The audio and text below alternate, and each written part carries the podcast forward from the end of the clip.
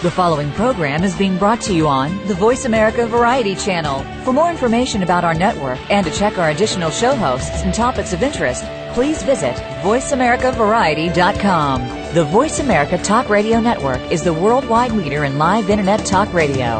Visit VoiceAmerica.com. The views and ideas expressed on the following program are strictly those of the host or guests and do not necessarily reflect the views and ideas held by the Voice America Talk Radio Network, its staff, and management.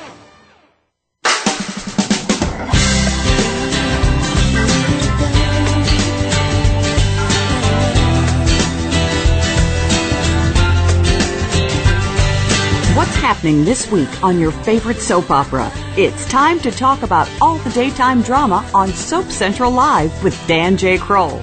Get ready for the latest soap news, scoops, and recaps. Now, here's Dan. Hey everybody, and welcome to another edition of Soap Central Live. I'm your host Dan Kroll, and it has all come down to this. This is our last call-in show of 2010. But don't worry, because there are still two new episodes of Soap Central Live lined up for you over the next two weeks. Next week, on December 24th, it's a look back at the best and worst of 2010, Two Scoops style. I'll be joined by a host of Two Scoops columnists who will all be sharing their thoughts on the year gone by as part of our exclusive preview to the year-end Two Scoops columns. There's going to be a whole lot of opinions going on, so who knows what's going to happen on that show. Then the following week, December 31st, before you head out to ring in the new year, take a look back at the first year of Soap Central Live. I'll be sharing an inside look at the unforgettable guests, the outrageous moments, and everything in between. A lot has happened in 50 episodes, and there will also be a very special segment of the show that I guarantee you you won't want to miss. This week, though, we are jam packed with guests who want to talk to us before we close the phone lines for the holidays, so it's time now to catch up with some former daytime stars in the first ever edition of Soap Central Live. Where are they now? Soap fans are quick to rattle off the names of stars who've been on their favorite soaps for years Susan Lucci, Eric Braeden, Kim Zimmer. But an actor doesn't have to be a contract player to be memorable. My next two guests have appeared on Days of Our Lives for a combined total of double digit years. Now, Kimberley A. Johnson and Anne Werner are working on a series of books that take a hard look at the many phases of love and relationships. So, Kimberley and Anne, welcome to Soap Central Live. Thank you very much. Thank you. Nice to be here. I feel like I'm hosting this old game show, What's My Line? But Kimberley, can you reveal to listeners what role you played on Days of Our Lives? Well, I was diva cop. no, actually, I played a police officer. Um, I didn't have a name per se, but I was um, on the show from about two. What was it? 1996 to Yeah. 2000 and the end of 2002. So now, as a Salem police officer, I'm sure you had the opportunity to slap handcuffs on quite a few of the big ta- big time people in Salem. Who were some of the people who you've seen in jail during your time on Days? Well, basically, I was always arresting Sami. She, was always in trouble, and there I was. And I guess they had me because she was a female, and um, and I was a female, and and they put us together. And um, I I know that there were some other ones, but she's the one that I primarily was after. Okay, and now Anne, it's Yeah. your turn for the big reveal. Who did you play? I was Eliana, maid to the evil DiMera family. The evil DiMera family. Huh? Oh, the evil DiMera family. Yes, everybody knows that they were evil. Have we Eliana met didn't think so because he signed her paycheck. did we meet the pleasant DiMera family, and I wasn't aware of it somewhere along the lines? No, I think they were pretty much evil all the way. Even now, I- when- I'm when sure there Kristen must. was uh Kristen became like the uh, titular head of the uh DiMera family. She went from nice girl to evil crazy woman. Now, the two of you being on the same soap, was this just a happy coincidence, or was this something that the two of you secretly plotted to do in daytime?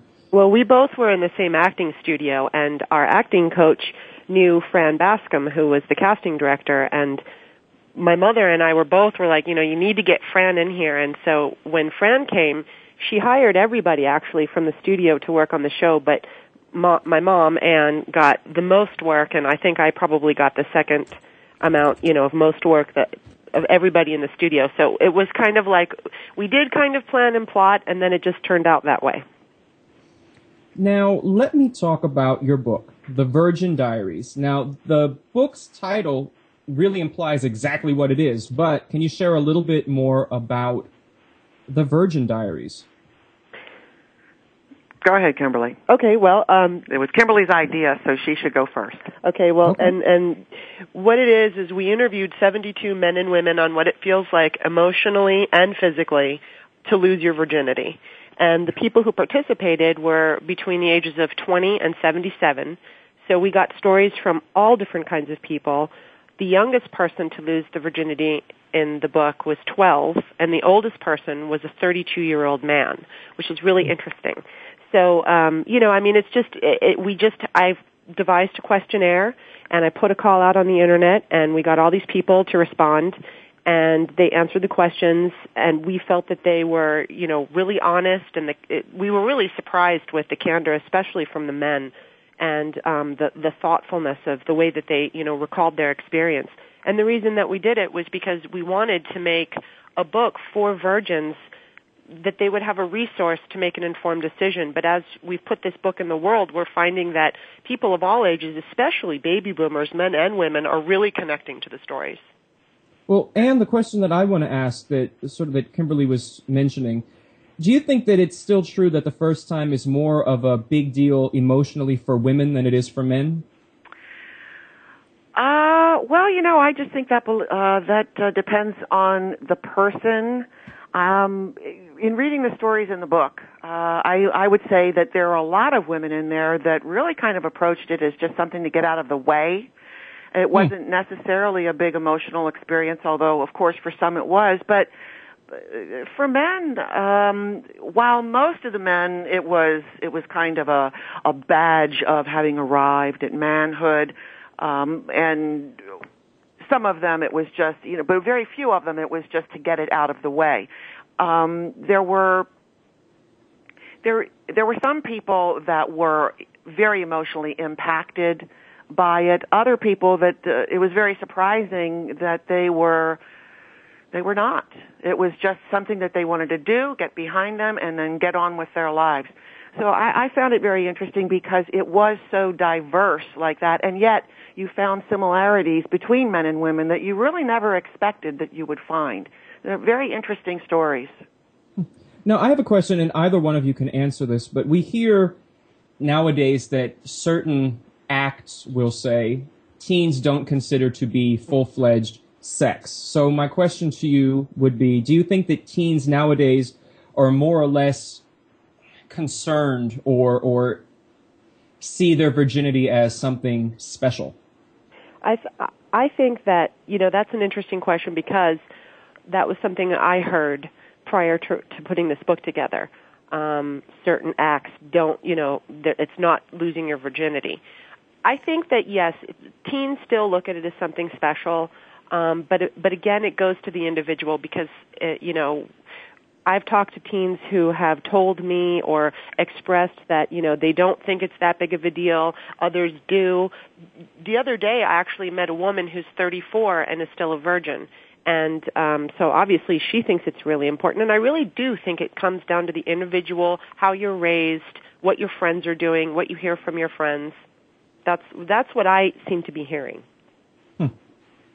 I know that there's a character on Grey's Anatomy, which of course is a very popular primetime show on ABC, that one of the characters is still a virgin. And it's sort of a, there's a running joke about it. Do you think that not giving your virginity is now maybe in 2010 looked at as weird and freakish? Uh, I think sometimes yes. Um, but then again, you know, it's the person because it, it really is everybody's choice. I, I would never consider someone who was who was older, who was in their 30s, uh, or even 40s, somebody maybe that had never had it. I wouldn't think they were weird and freakish. I would just think that it could be one of two things: either they never had the opportunity, or they were just never interested. And there are people that are not interested. Well, then there's also the people that are saving themselves for marriage. That's you know, true. you've got the you've got people who whether they're doing it for religious reasons or not, they they believe in, you know, losing your virginity with the person that you marry and that's the way it's supposed to be and if they're not married, then they still have their virginity. I think the Jonas Brothers, all three of them, have their uh, promise rings or what have you. So maybe yeah, that's they're going to hurry up and get married. now we're talking. The Jonas Brothers, of course, will be a, a male perspective on this. I would think that maybe men aren't as forthcoming as women in talking about things, but I know that you're working on a new project that's going to look specifically at how men handle the loss of love, loves of various types, not just necessarily romantic loves. no, no, it's romantic. It is romantic. Okay. Yes. Can you tell us a little bit about that project and what uh, maybe when that'll be released as well?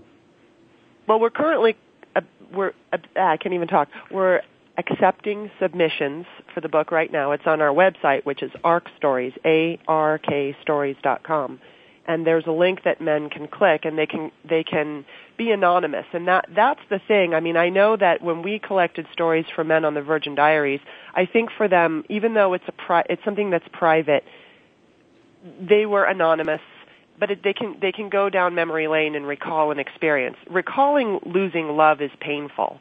And, you know, I mean, I'm not a psychologist, neither one of us are doctors or psychologists, but just from what we know of men, it's difficult for them to, to deal with pain.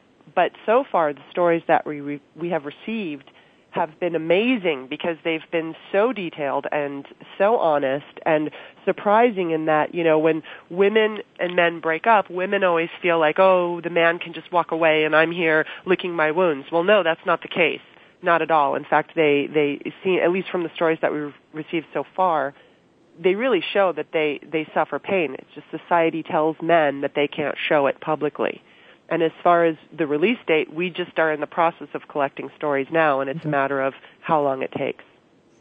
Now, before we go to break, because we're almost out of time in this segment, I'm wondering if both of you could share the one thing in doing the research for the Virgin Diaries that maybe surprised you the most. Ooh. Kimberley, want, uh, want to start with Anne, maybe? I yeah, I th- I think really the thing that surprised me the most was when we got the story from the the gentleman who was 32 years old when he lost his virginity. I really could not get over that. I I never thought I just never thought that a a, a man would be 32 and still a virgin. And so that was the big surprise for me. And for me, I think one, at least one of them was the story we got from a 77 year old woman who lost her virginity when she was 15 and had no shame about it. She really enjoyed it and had planned on doing more. And, you know, that's like your grandmother. So it's just really interesting to hear grandma say, you know, I liked it and I wanted to do it again. And she wasn't married at the time. Right. And I'm sure at the time that was probably scandal, so. Well, you know, there was quite a few stories from some older people in the book, and none of them were married. So I think I actually found that was another surprise, is that the older people had less guilt associated with it. Yeah. Wow. Well, we are unfortunately out of time for this segment, but I want to offer you an invitation that when your next project comes out, I'd love for you two to come back and talk about that as well. Oh, we would love to come back. Thank you so much. Well, I'd, I'd like to just say that if anybody's interested in the book, they can get it. It's The Virgin Diaries on Amazon.com, and it's also on ARK Stories, A-R-K Stories.com.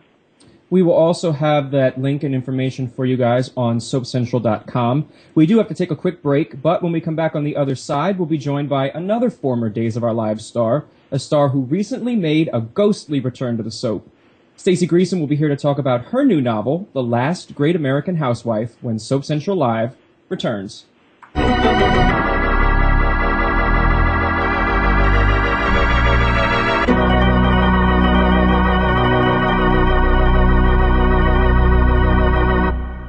Talk, talk, talk. That's all we do is talk. If you'd like to talk, call us toll free right now at 1 866 472 5787. 1 866 472 5787. That's it. That's it. VoiceAmerica.com. Hey, soap fans, are you looking for the inside scoop on your favorite daytime drama series? For 15 years, soap fans have looked no further than SoapCentral.com. Every day, SoapCentral.com has comprehensive daily recaps of all the happenings on your favorite soap operas. Take a sneak peek ahead with the scoop for spoilers and previews, or share your thoughts with soap fans from around the world on our bustling message boards.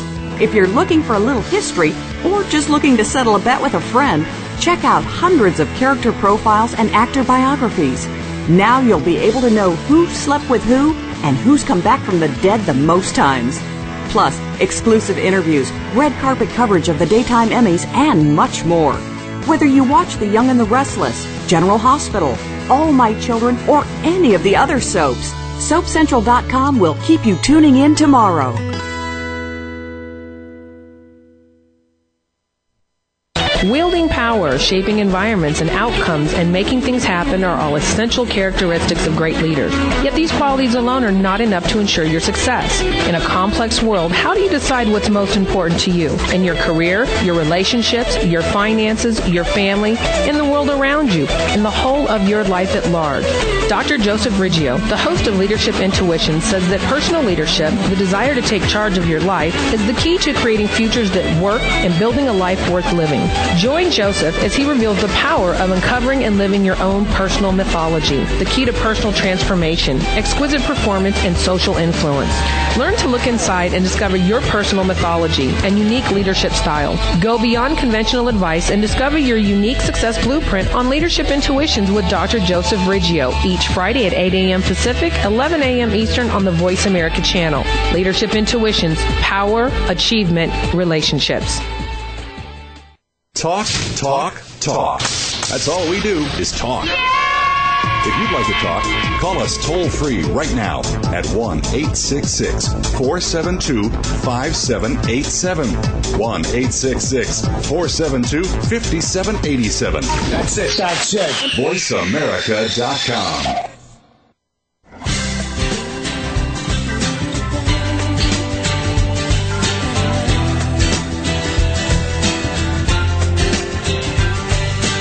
are tuned in today with Soap Central Live, starring Dan J. Kroll.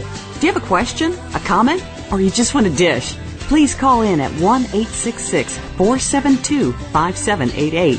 That's 1 866 472 5788. Or drop a line to radio at soapcentral.com. Now, back to our stories. Hey, Soap fans, welcome back to Soap Central Live. I'm your host, Dan Kroll, and thank you again for joining us on our last call in show of 2010. This week, we are talking to former daytime stars to find out what they're up to now. In the last segment, of course, we had Kimberley A. Johnson and Anne Werner, who were talking about their new book, The Virgin Diaries. My next guest is also a former Days of Our Lives star who recently put pen to paper. Staci Greason is known to Days fans as Isabella Black, but her new role as author of the novel The Last Great American Housewife is also earning her rave reviews. Staci, welcome to Soap Central Live. Thank you. I'm so happy to be here. Thanks for having me on. Let's get a little bit of background here before we go into talking about the book, which I'm definitely enjoying. I think you and I both know that daytime fans are known for their fierce loyalty to their shows, to characters, and to actors. So it's interesting to talk to you, someone who hasn't been on daytime regularly recently, but you're still wildly popular with fans for both your work as an actress and for your role. What does that mean to you, and you know what is it about Isabella that seems to appeal to so many Days fans? Um, I think, well, I, I think it's several different things. First of all, the, the uh, writers of Days at that time created a, a very real um, character, really, really lovable character, and she died at the height of her happy life, and that's and young. So that's always great tragedy stays with you. Um, and then I, I hope I also had a little bit of something to do with it because I uh, worked really hard on um, making sure that I created a kind of compassion with that character. I don't know if that makes sense, but no, it does. Um, at the at the time I knew someone when the character of Isabella was dying. I knew a man whose wife was actually really dying of pancreatic cancer, and I, um, as an actor, how do you find a compassionate way to? Um, I wanted to be as honest as possible. Um, you know, I have friends uh, you know, in the real world, of course, who have cancer, and they just go crazy over characters on shows who have cancer, or you know, oh, I just came from chemo and now I'm going shopping. It's so unrealistic, you know. And so, how does a person who you know is dying, how does she live? So, I think that might be why the fans are still so attached to her. And then, of course, I think it's also just because John had such great love for her for so long. Something they that mourned I, with him. No, definitely. I think so. Something that I've noticed though about soaps that I particularly like is that no one's ever really gone forever. There's always a way to bring a character back into the story. And uh, and of course, you were back on Days recently, but you've made uh, occasional appearances since leaving regularly. Is that something that you look forward to? Oh yes, I loved it. Well, I was absolutely shocked that they called. Um, as I said before, it's sort of funny because you're not really supposed to age in heaven, and I am 46 years old. and Isabella did die when I was 28. Um, but I, uh, I just, I love coming back. Are you? It's just wonderful. That was. Uh, those are really golden memories for me that time, and I absolutely love coming back. The people are so warm and welcoming. It's like returning to your family, you know. And I think the daytime community as a whole is a family. So some of your extended cousins, uh, uncles, nieces, nephews, whomever, have posed this question in in mass, I guess. So here it comes, and I'm sure you know what it is. Uh, would you ever consider returning to Days of Our Lives or another soap on a regular basis? Um, I think the only one that I would consider would be Days of Our Lives, um, because I don't pursue acting as a career anymore, and um, you know, writing is my full time job. But um, I, if they were lucky, if I were, if I were lucky enough for them to ask me, I don't think it's a consideration. But if it were, I would, of course, skip right back gladly because I just love those people. I love working with those people. You mentioned now your focus being on writing. I think in recent years, a lot of folks with soap opera backgrounds have turned to writing. There seems to be, at least in my head, a lot of similarities between being an actor and being an author, particularly in the ability to create. Is that what drew you to writing, or if not, what was it that became your passion in writing? Well, I had I've always written. Even when I was a little girl, I would write songs on my guitar, and so I was always writing in my dressing room. Even when I was on the soap, if I was, we had a lot, we used to have a lot of downtime, and so I was writing. Um, and I just found that writing felt more like me. I was never comfortable in front of the camera. I would rather tell the story than I don't really like being looked at. I'd rather be telling the story. And um, uh, it is true that when you're an actor, you know, I've just started writing with Shannon Sturges, and she's written a little bit before, but I've been encouraging her that I know that she can write because she knows how to create a character. And to put yourself in a, in a character's shoes, it's, it's sort of the same thing, um, writing and acting. But then also I was working with Susan Diol at the time on Days of Our Lives who played one of Bo's love interests. And she's a fantastic actress. And she was a writer and she read to me something that she had written and she really encouraged me to continue writing. So that's also sort of what came about. And I think over time I just really wanted to do it full time. So let's discuss your new novel, The Last Great American Housewife. I'm sure for everybody out there who's listening, the title alone conjures up many different things. So now that everybody's had a chance to form maybe their own thoughts about what the book is about, can you tell us, as the author, what is this novel about? Well, this novel is about a housewife who's a, uh, um, you know, wife and mom who has a pretty good life, and she's right at the edge of 40. And which is the time in people's lives when we sort of look back and say, my gosh, how did I get here? And is this all there is? And what do I want to do now? And she doesn't have the money to travel to Europe like the woman in Eat, Pray, Love does. so, uh, you know, what does an ordinary person do when she's dissatisfied with her life? If you look at our divorce rate, that's what people do now. They think that in order to be happy, they have to change their circumstances.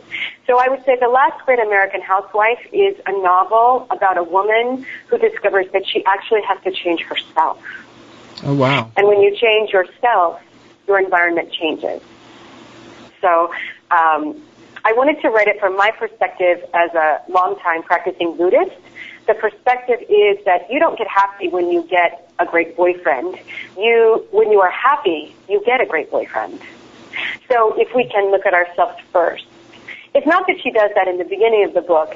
It's the process of how she discovers that she has to become a whole person in order to be a good wife and mother. Um, and it sort of has a surprise ending. So. Well, of course. Don't give it away. No, at all. We, we mentioned, of course, this is a novel, but do you think in this story there is a takeaway for the reader? I I hope so. I I like this idea that you know you don't have to be anybody special to change the world. You just have to maybe look around and fix the one thing that you can fix right? Just change the place where you are. You don't have to be anybody special. You can be a person who's anxious or afraid or um, sometimes snappy. You, you don't have to be Mother Teresa, right? You just have to be the best you you can be. So I hope that's what the book will encourage people. You know, what they can. That's one thing they can take away is that you know you don't have to have a lot of money to change your life or whatever it is you think you have to have. You don't, right? I, agree with that. I, I, think that that's an important message, especially now, uh, maybe this time of year.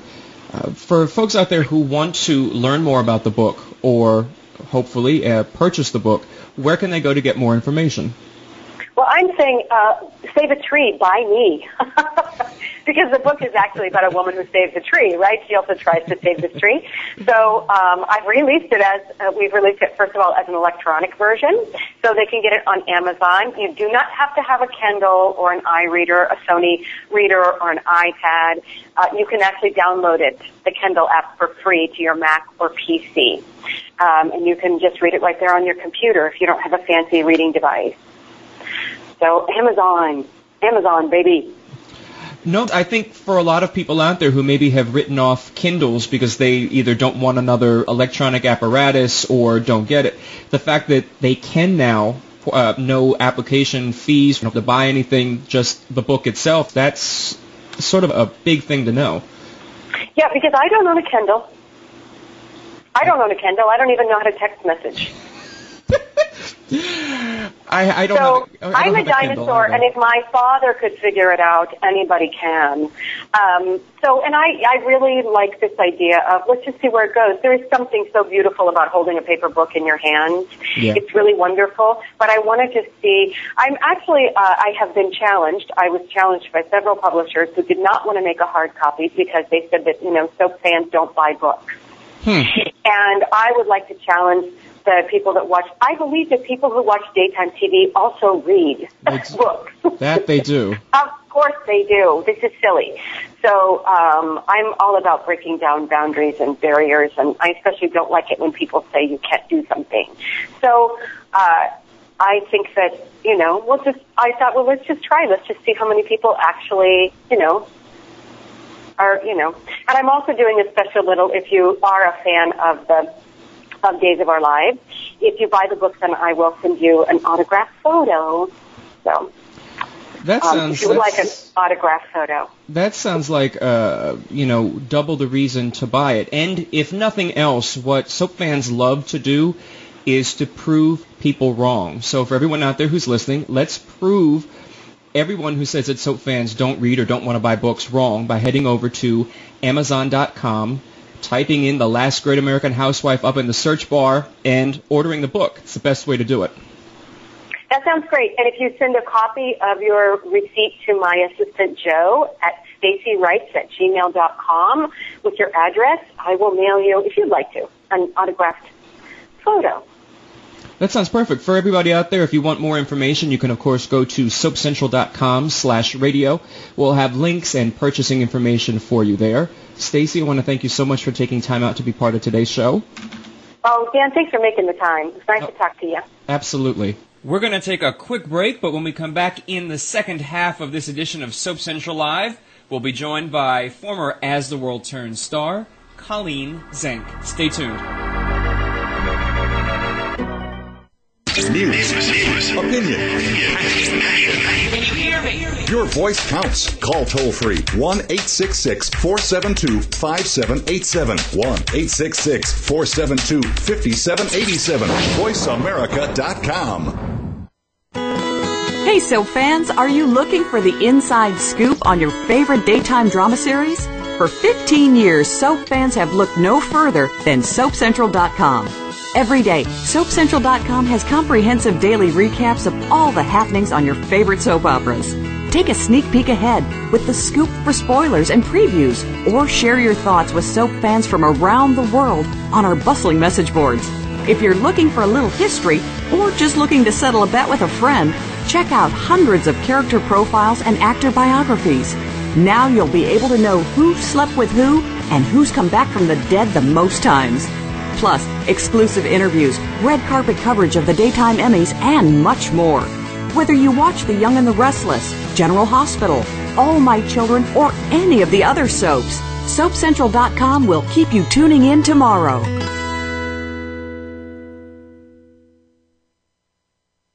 Frankly Speaking About Cancer is a program designed to empower survivors and their caregivers to deal with the social and emotional challenges of cancer. Drawing on resources from wellness communities throughout America and abroad, the show will invite physicians, researchers, nurses, social workers, patients, and caregivers to share their advice on how to live a better life with cancer. Join host Kim Thiboldeaux, President and CEO of the Wellness Community, Tuesday afternoons at 1 p.m. Pacific Time and 4 p.m. Eastern Time on the Voice America Health and Wellness Network. The Internet's number one talk station. Number one talk station. VoiceAmerica.com.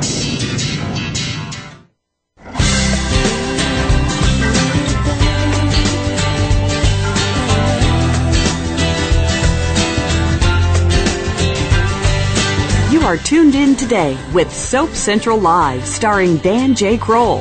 Do you have a question, a comment, or you just want a dish? Please call in at 1 866 472 5788. That's 1 866 472 5788. Or drop a line to radio at soapcentral.com. Now, back to our stories. Welcome back to Soap Central Live and our special Where Are They Now episode. I think it's been a lot of fun so far. I hope that you're enjoying it too. So why don't you send me an email to radio at soapcentral.com or you can tweet at Soap Central Live and let me know what you think of the show. If you like it, maybe we'll do some more Where Are They Now segments in the future. You know, they say you can't keep a good woman down. I think there's even been songs written about it. And my next guest certainly proves that old adage true. Colleen Zenk is a two-time daytime Emmy nominee whose 32-year run on As the World Turns came to an end earlier this year, of course, when the show was taken off the air. But Colleen could soon be dancing her way back to television screens if a growing group of fans has their say. Colleen, welcome to Soap Central Live. Hi, Dan. How are you? Thank you so much. I'm so happy to be here with you. The last few years have been uh, quite a roller coaster of emotions for you. So I guess the first question is, how are you doing? well, I'm fine. Um, it, you know, it's been such a year of transition for me in in so many ways, and and in I mean, in so many ways, in the big picture ways of every major event that can kind of happen to you has kind of happened in this in this year to me. So, um, considering all that, I'm I'm great. Um, and I'm sitting down right next to my fire right now because I just put another log on it. And um, I, it, it's I, I ha- after the show um, went off the air in September, I just took um, a while to kind of regroup and rethink and reflect. And um, it was, you know, it was a really difficult transition for all of us Mm-hmm. when the show when the and I'm sure you've heard this from other people when when Guiding Light went off the air, et cetera. It's a it's a big transition from going to work every single day and Yeah. and being a part of a of a work family who um hear all the details of your life and and everything that's going on in your life and you share all those wonderful little things with them to to not having that anymore. Um so that you know that was part of it. It was not just saying goodbye to to Barbara, um, which was a whole another issue, but saying goodbye to um, the workplace and all the people, everyone from Sydney, our our security guard, to um, to everyone in the production office, to our writers, to Chris Goutman, to Chris's secretary Mish, and you know, it was just, uh, it was really, it was really hard, really hard. It seems hard to believe it, but it's actually just a little bit over a year ago that CBS made its announcement that As the World Turns would be going off the air. Looking back now, what was your reaction at the time when you first heard that As the World Turns would be going off the air? It was December 8th. December 8th. Um, December 8th. And I was home and uh it happened at 10:15 in the morning and I got a a phone call from the head of our of our makeup department, Eldo, who called to say, "I want you to hear it from me. We were just called down to the floor and this is what it is." And it just it took my breath away um, completely took my breath away. I, w- I was dealing with a number of personal issues at the time, and this was the last thing that I expected. And so it was like I, I got um, double sucked all the way around by by bad news. And um, you know, there's a bit of disbelief. I mean, I, I really everybody thought we had another year or two left in us before CBS was ready to pull the plug. It was a real shock to everyone um, from Chris Goutman on down. I mean, P, and G on down. We we really thought that we were going to hold on for a while longer, and um, and I mean, everybody knows. Everybody knows we should not have been canceled. I were totally not, agree. We were, we were not.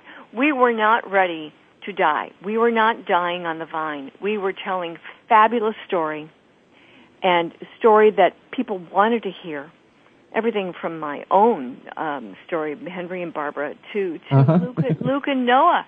I mean, my God, they th- their story wasn't finished at all, and um, and and Jack and Carly getting back together. I mean, I, we we wrapped things up, I thought, beautifully. But had we not been canceled, there was just so much more story to tell, and I just feel sick to my heart that we did not have the opportunity to tell it. I know I couldn't agree more. I don't think anyone expected that the show would be canceled when it was, and I just Yeah. realized it's now the three month anniversary of the final episode of As the World Turns. Just quickly before Oh my we God! take some of- Today it is today. Yeah, Oh, today. I, I hadn't even thought of that. Hadn't even thought of it. just noticed it, and we have some callers who want to call in. But before we get there, just quickly, uh, how do you feel about the way the show ended? Well, uh, for me, very selfishly for me, I was very happy with with where they took Barbara. Um, thrilled. I was not happy about the fact that I wasn't in much after the wedding, which was you know the last week of of um, August. That I wasn't in much until until the last couple of days. But I, you know, I think as a whole, I thought we wrapped it up pretty well. What a daunting task! What a horrible, daunting task that the writers had to wrap up the history of a 54 year old show with all the ge- different generations and all the stories. And I and I love the fact that they didn't wrap everybody up with a bow. And I and they especially with the young people, you kind of had a question mark as to where their lives were going to go. But the fact that that um, Bob and Kim had their moment, John came back for Lucinda.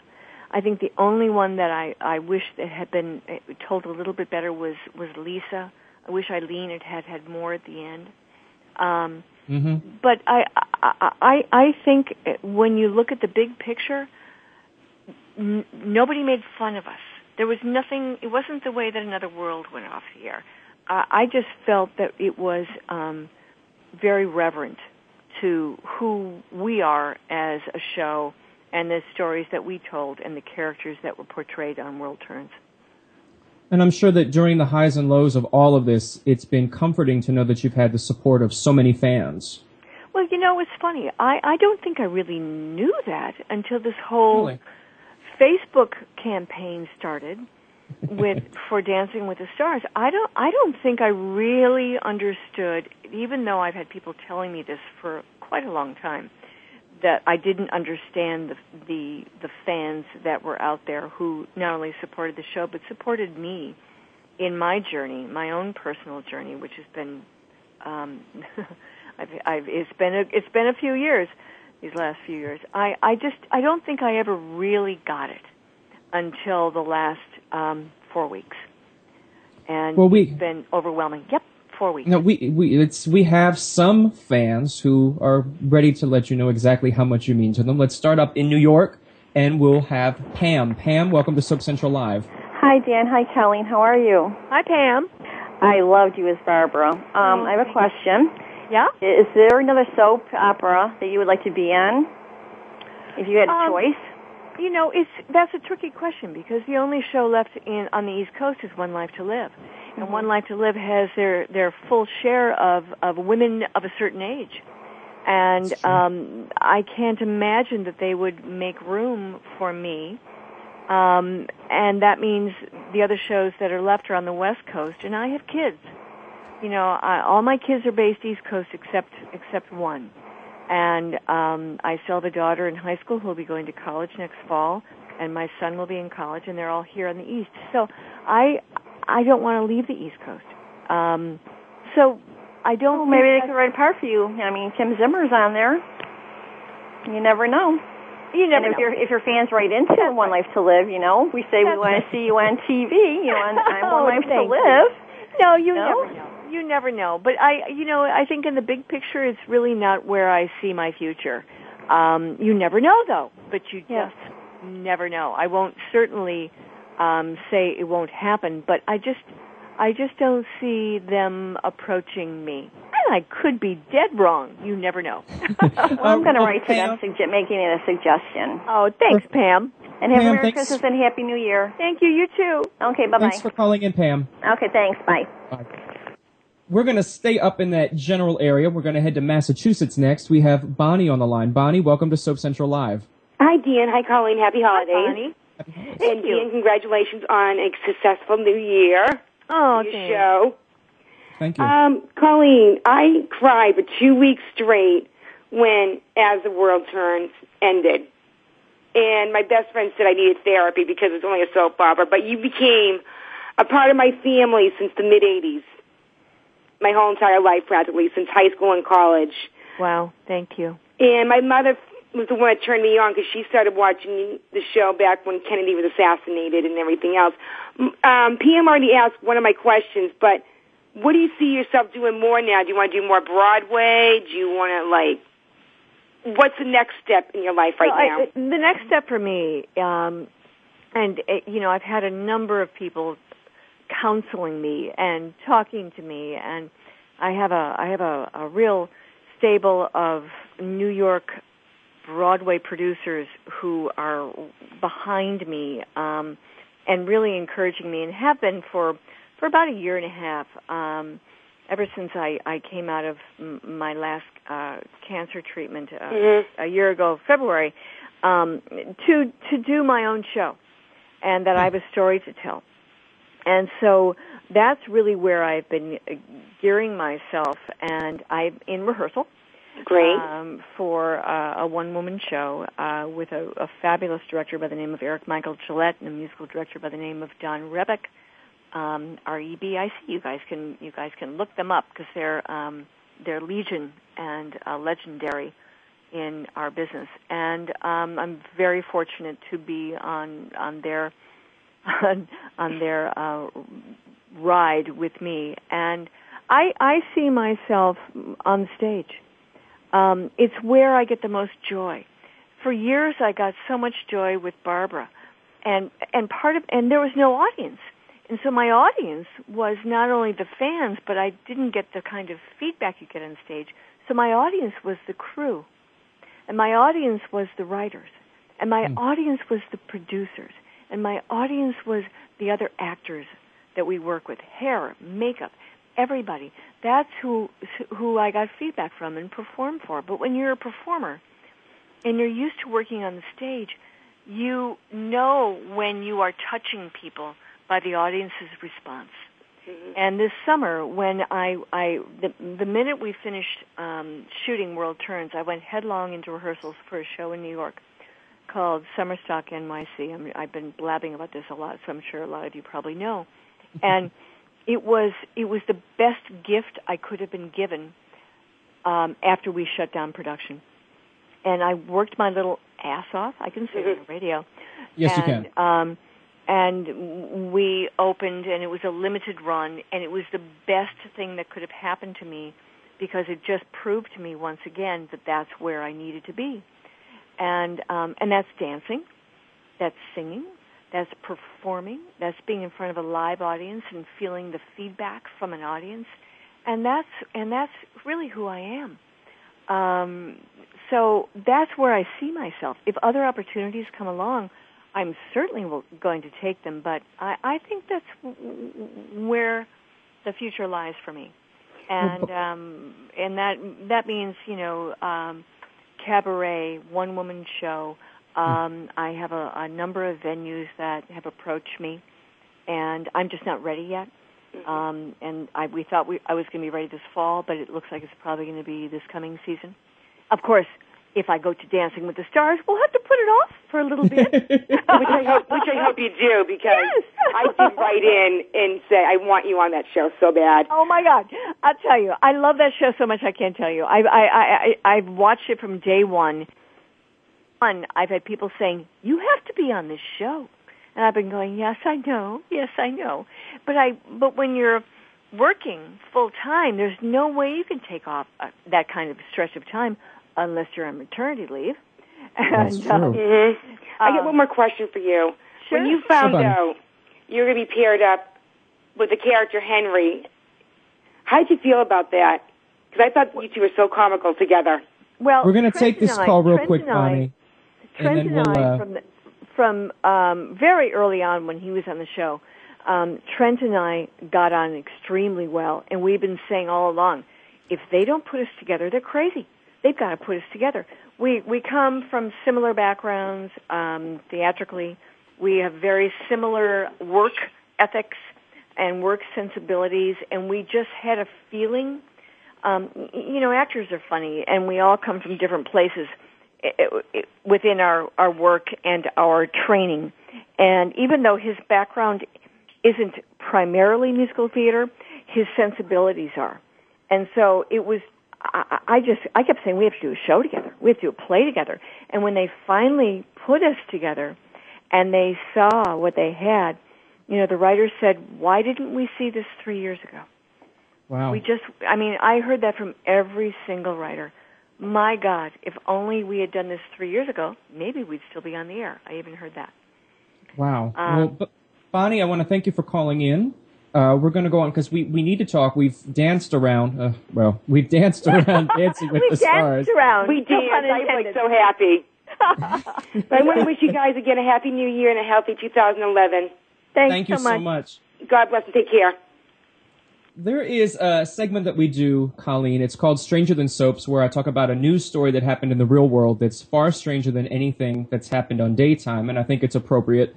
I'm sure everybody's already heard this, but back in November, a rural Wisconsin man blasted his television set with a shotgun after watching one of Bristol Palin's dance routines on Dancing with the Stars. Oh Apparently, 67 year old Stephen Cowan said he was fed up with politics, and he added that Palin, quote, wasn't really a good dancer, according to court documents. Cowan also pointed the gun at his wife, who was able to escape and call police. A SWAT team showed up, surrounded the couple's farmhouse, and Cowan was hauled off to jail. So I have to ask you, Colleen, do you know what you're getting yourself into by this?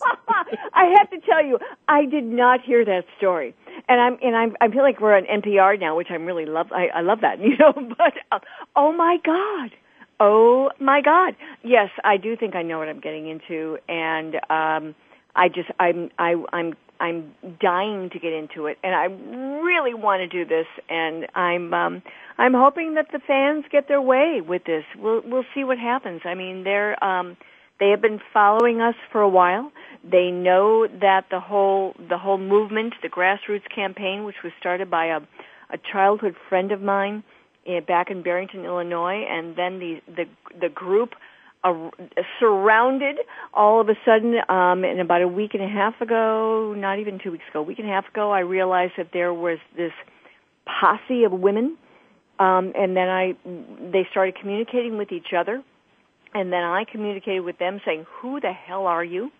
And then they dubbed themselves team colleen and now they're they're, they're um there is a plan. They are they are uh every everyone from a 27 year old woman in Vancouver, to a, um, a graduate student in art therapy at Wayne State in Detroit, to a uh, mom of two in Illinois, not far from my hometown, to a um, a mom down in Jacksonville, Florida, to a mayor. I say this very quietly, a mayor um, of an unnamed city in Massachusetts, to a 14-year-old freshman in high school in Ohio and um, and they've added a few more uh, uh, in the last couple of days. A number of other um, people have come on to be a part of the Team Colleen um, think tank, and they are a think tank, hmm. and they're doing everything they can to get me on this show, and I'm like overwhelmed, completely I, overwhelmed. I can't um, believe by, we by only fan have... support. They're they're unbelievable. I, I, can't believe we're we're almost out of time. So we have about two minutes. Uh, you know, I, I don't know how more to, to say. I mean, you've said that it means so much to you. Um, but quickly, do you have any dancing experience that would prepare you for the craziness of Dancing with the Stars? Well, I was in a, you know, I was a trained dancer as a kid. I was a trained dancer all through my my entire life into my 20s. Um I have um I have a Bob Fosse story that you know, he told me that I was not dirty enough yet to to to do Chicago after he had offered me the lead in Pippin, which I turned down, oh. um, mind you, uh, to re- to replace Jill Clayburgh in the second company. Um, so I, I, you know, I really was put through my put through the trenches as a kid, but I have no ballroom training. So, and this is all live, which of course I'm. I guess my training is live theater, but you know what? I'm not 27 anymore. I'm not 22. I'm not even 37. So, you know, it, it will be, if it happens, it will be heaven. And I will take it and run with it and just be so grateful if it happens that these fans out there believe in me, believe in our form, our genre, and want to see one of us succeed um, in, in a different area of our business so they can still see one of us on TV well, we're going to post the link for anybody out there who wants to sign the petition and get Colleen on Dancing with the Stars over on SoapCentral.com. Colleen, I want to thank you so much for being part of our last call-in show here oh, in 2010. Dan. Thank you. Now, wait, let me ask real quick. You're, you have sure. a petition on Soap Central? Uh, it's apparent. It's on Facebook. We're going to post the link oh, yeah. to it. That's, uh, yeah, that's the we, Facebook. Yes, that's a Facebook yes. uh, Facebook group. That's perfect. And we'll we'll try to see what happens. Uh, we'll see hopefully, what happens hopefully in January or so, we'll hear a big announcement that you're going to be on Dancing with the Stars. We'll be talking again. I'll tell you this: the New York Post called me day before yesterday. They've been following this, and they're doing a feature on me that that will be in the New York Post the first week of January. So they think it's going to happen. So mm-hmm. let's see if it really does. We'll look for that. I want to thank my other guests, of course, Kimberley A. Johnson and Anne Werner. You can find out more about their book, The Virgin Diaries, over on SoapCentral.com, and of course, Staci Greason and her novel, the Last Great American Housewife. If you've missed any part of today's show, you want to hear it again, or you want to let everybody else know where to find it, head on over to soapcentral.com slash radio. There'll be all sorts of listening options for you for this episode and for every other episode of Soap Central Live. Don't forget, there are still two new episodes of Soap Central Live left before the end of the year. Next week, it's a look back at the best and worst of 2010 with our Two Scoops columnists, and we will also be featuring As the World Turns, so tune in for that. I want to thank everyone for their support over the last 12 months.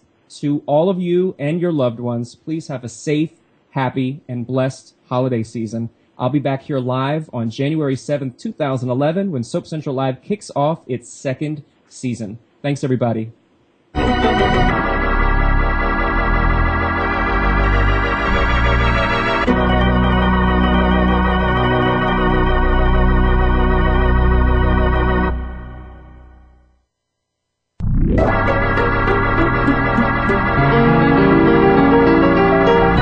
Join us next time for the continuing story of all your favorite soaps. Tune in next Friday at 3 p.m. Pacific Time, 6 p.m. Eastern Time for another edition of Soap Central Live on the Voice America Variety Channel.